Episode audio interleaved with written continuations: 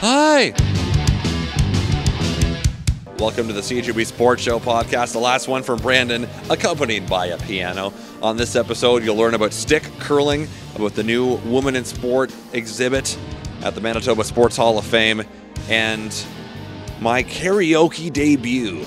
No, it's not this piano, but it was fun on the podcast.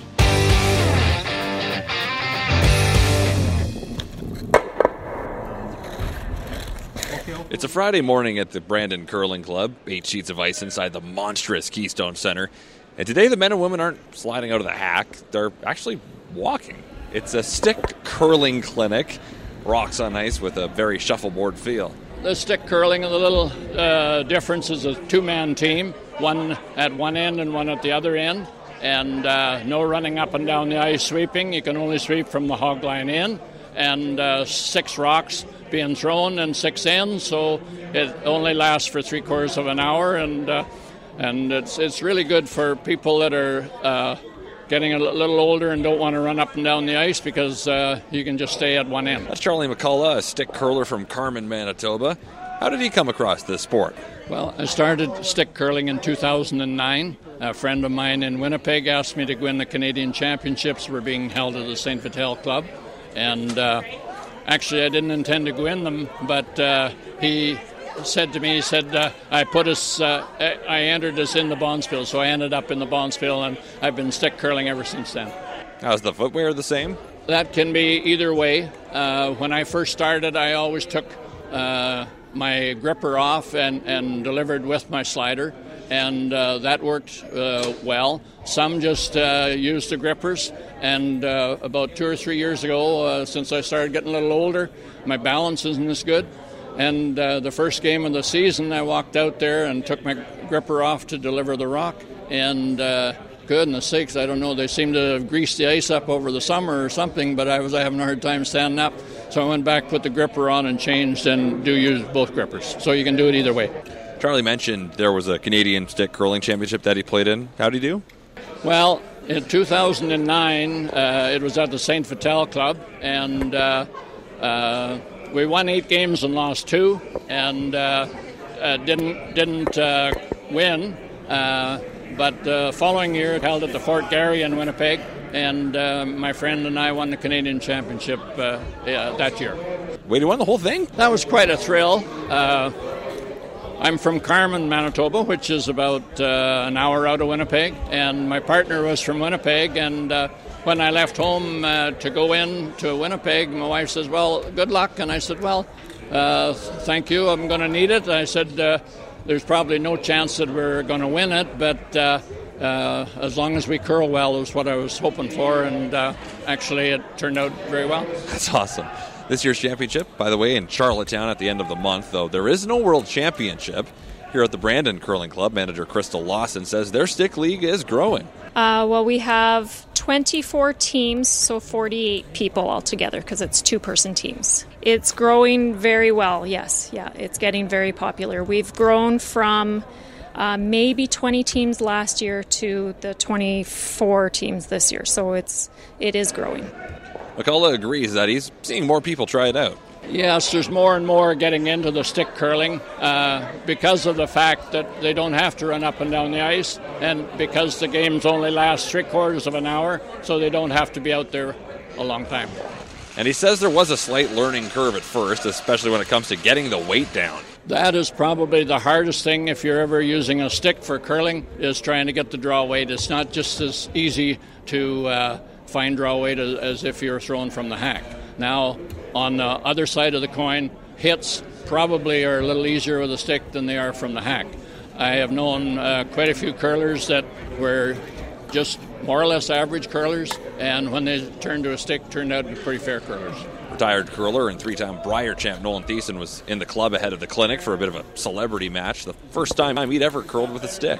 I was good. I, that's what I said. I was like, you know, it's still just raw weight. It's still just getting that feel um, for how, how hard you got to push. So um, that was okay. Hits, I was kind of lost, but I mean, I was the lead anyway, so I didn't throw many hits when I was competitive either. So, but no, it was fun. It, it was interesting, and it just shows the the sport for life that curling is. So. And he admits that, yeah, there's a learning curve. Oh yeah, definitely, definitely. I mean, there was one I drew button, and then the next one I chucked through. So I mean, definitely didn't quite have the touch that I used to have back when I was playing in the Briers. But he also points out, like Charlie did, that it's a great alternative for those who want to stay with the sport, whose bodies might not allow them to slide out of the hack anymore.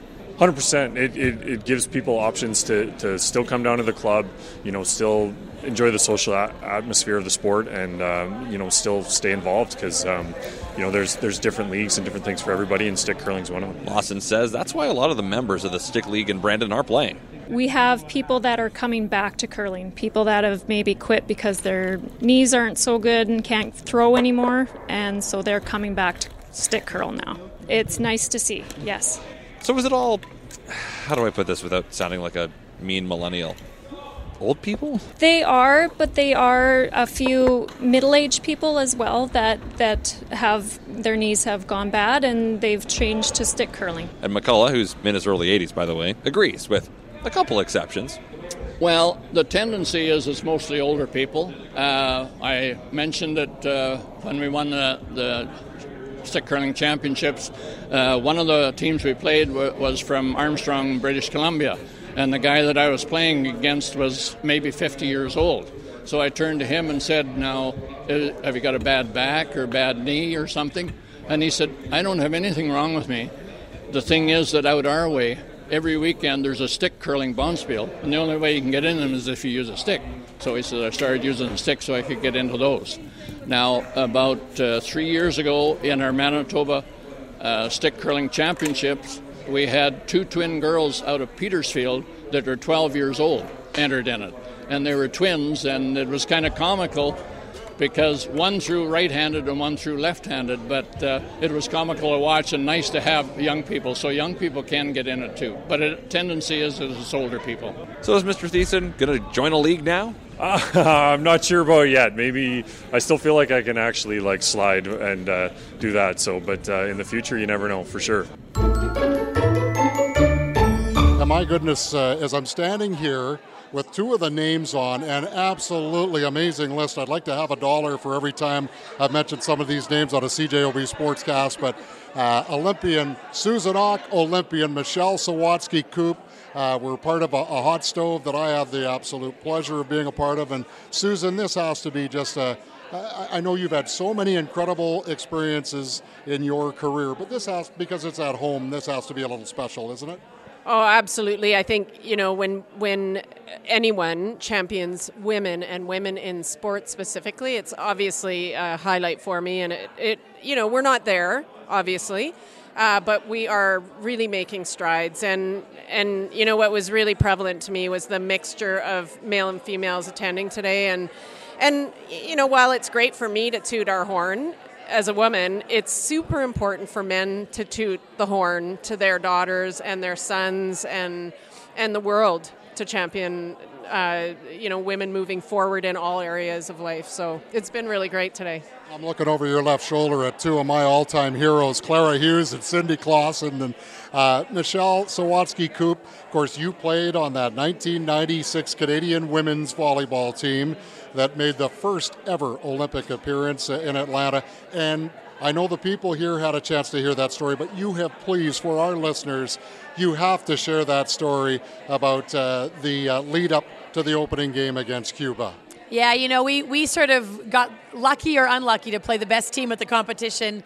And uh, it was an incredible experience just to be in a gym that size. And, you know, they line you up outside the gym because it's all pomp and circumstance. You got to put your sweatsuit back on and, and they and they run you into the gym and, and the music, the Olympic music starts to play. And everyone knows what I'm talking about, even though we don't remember the exact tune. And it sometimes changes, but it's Olympic music. And then the announcer says, and now the Olympic team from Canada. And then, you know, you feel like you're 12 years old. You know, I, I will never get too old to not be emotional about a moment like that because because it's uh, the culmination of so many hours and days and years when nobody was watching and the hours that nobody knows about even they kind of think they know but they don't and you know you ask someone like susan how many hours she was on that cold ice when it was dark and cold and the coach was already in a bad mood telling her she wasn't going fast enough and everything was hurting and in the moment that you run into the Olympics as an Olympic athlete for Canada, you just you just remember all those moments. And and for me, it was like running on air. And uh, to play against 12 of the best volleyball players in the world, it was incredible. You know, and the thing I loved about all of that is you weren't even starting. You you were a, a, a support player, if you will, at that time, but there's a great message there for any young athlete, and I don't care whether you're a girl or a boy, to live the moment and, and enjoy it. And Susan, one of the things you talked about as well was your honesty and your forthrightness, which I, I know you'll never ever lose, but it did create some challenges for you as an athlete, didn't it?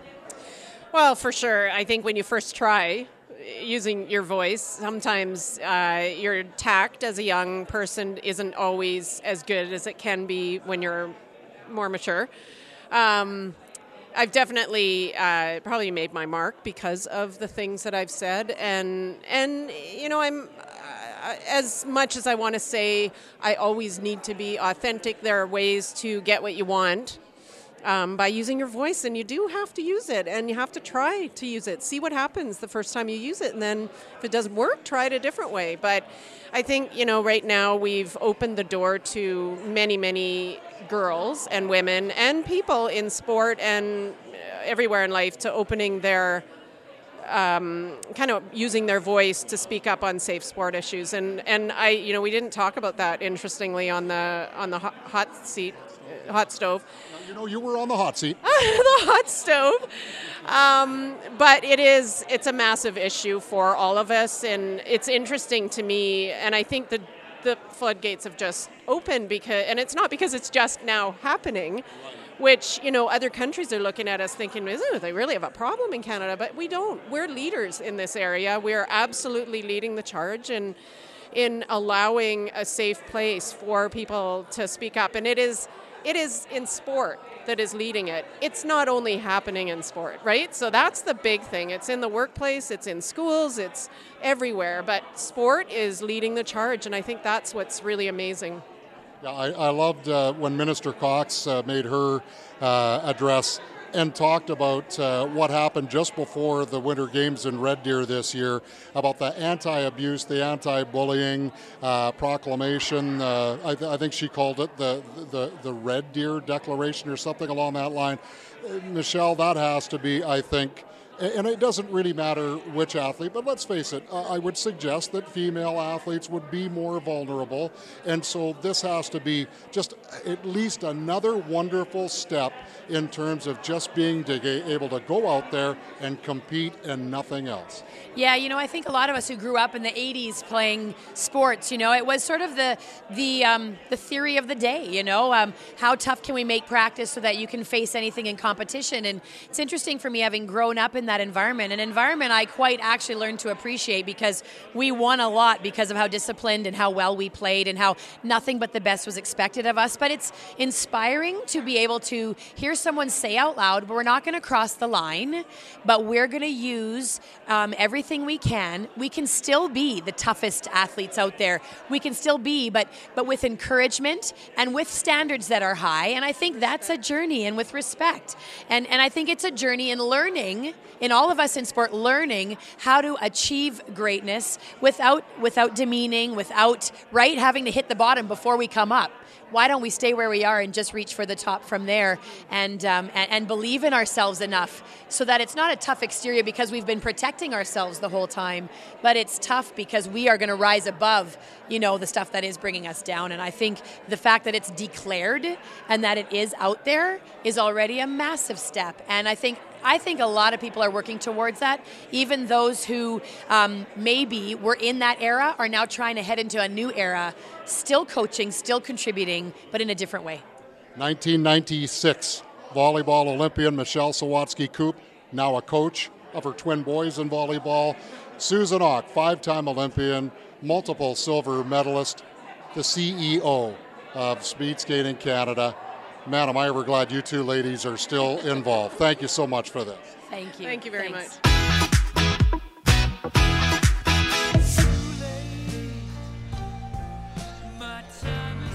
That music should be a hint. Yes. So, uh, I guess I don't know how long this has been a tradition, but I de- definitely saw that they did this in Sydney. But members of the media hold a karaoke night during the Brier or the curling event. So they tell us, hey, we're coming to the double decker once the straw's done. It's like, okay. I've never done karaoke before. I've played the video game Rock Band before, but I've never done a karaoke event before. So we, uh, Austin and I, go back to the hotel. There were some problems with me checking into this new one, so we were a bit late, but I get there and I'm a little nervous. I've been thinking all day, what song should I do? My first karaoke song. Everyone there is doing rock. And uh, Jason Bell, Winnipeg Free Press, he can sing. That was very impressive performance by him. But anyway, I didn't know what to do. So I look in the catalog and I'm thinking, oh, you know what? I'll do Brian Wilson by the Barenaked Ladies. I know that one well. They don't have it. And there's this voice nagging in the back of my head. Sing Sia chandelier. Why? I don't know. I can't sing. I don't know if you heard me during many of the promos we run or during the Christmas special, 12 Days of Jetsmith, but my singing voice is not the best. But after a, a couple a couple beers and a little bit of seeing everyone else do it, you realize, you know what? It's not so bad. Let's just go up there and do it. So I, I did this song. I'm not going to sing it right now, but I'm in a public place. But I just gave it on this part. And uh, I think people liked it. People were stunned. And but it wasn't. Wait, there's more. You heard Bohemian Rhapsody coming in. That's a song that if you're going to sing in karaoke, you better make sure it's good. So, uh, Devin Heroux for CBC Sports, just I guess as a joke, said, "Hey, we should sing Bohemian Rhapsody." I said, "Sure," and then we both started really thinking, um, "This is not the best idea." And then the time came, and we did it, and it was, I don't know. You get lost in the moment, and then it's over, and you don't even know if you were good or not. I'm pretty sure it wasn't good. It couldn't have been good. I can't sing. Is there footage of it out there? Maybe. I haven't seen it, and you'll never see it. You'll just have to take my word for it, okay? That's it. It was fun, though. It's fun. And who knows? Maybe I've got a karaoke. F- no, I don't. I've, that's it. I'm going to quit while I'm on top. Two songs. That's it. That's it. I just hope there's a media game like they had in Sydney because I'm ready to curl. I'm ready to curl, baby. Curl your enthusiasm. Check out the CJOB Sports Show weeknights from 7 to 9 p.m. with Christian O'Mel and the Sports Show podcast. Not available on iTunes, not available on Google Podcasts, not available anywhere you get your favorite podcasts yet.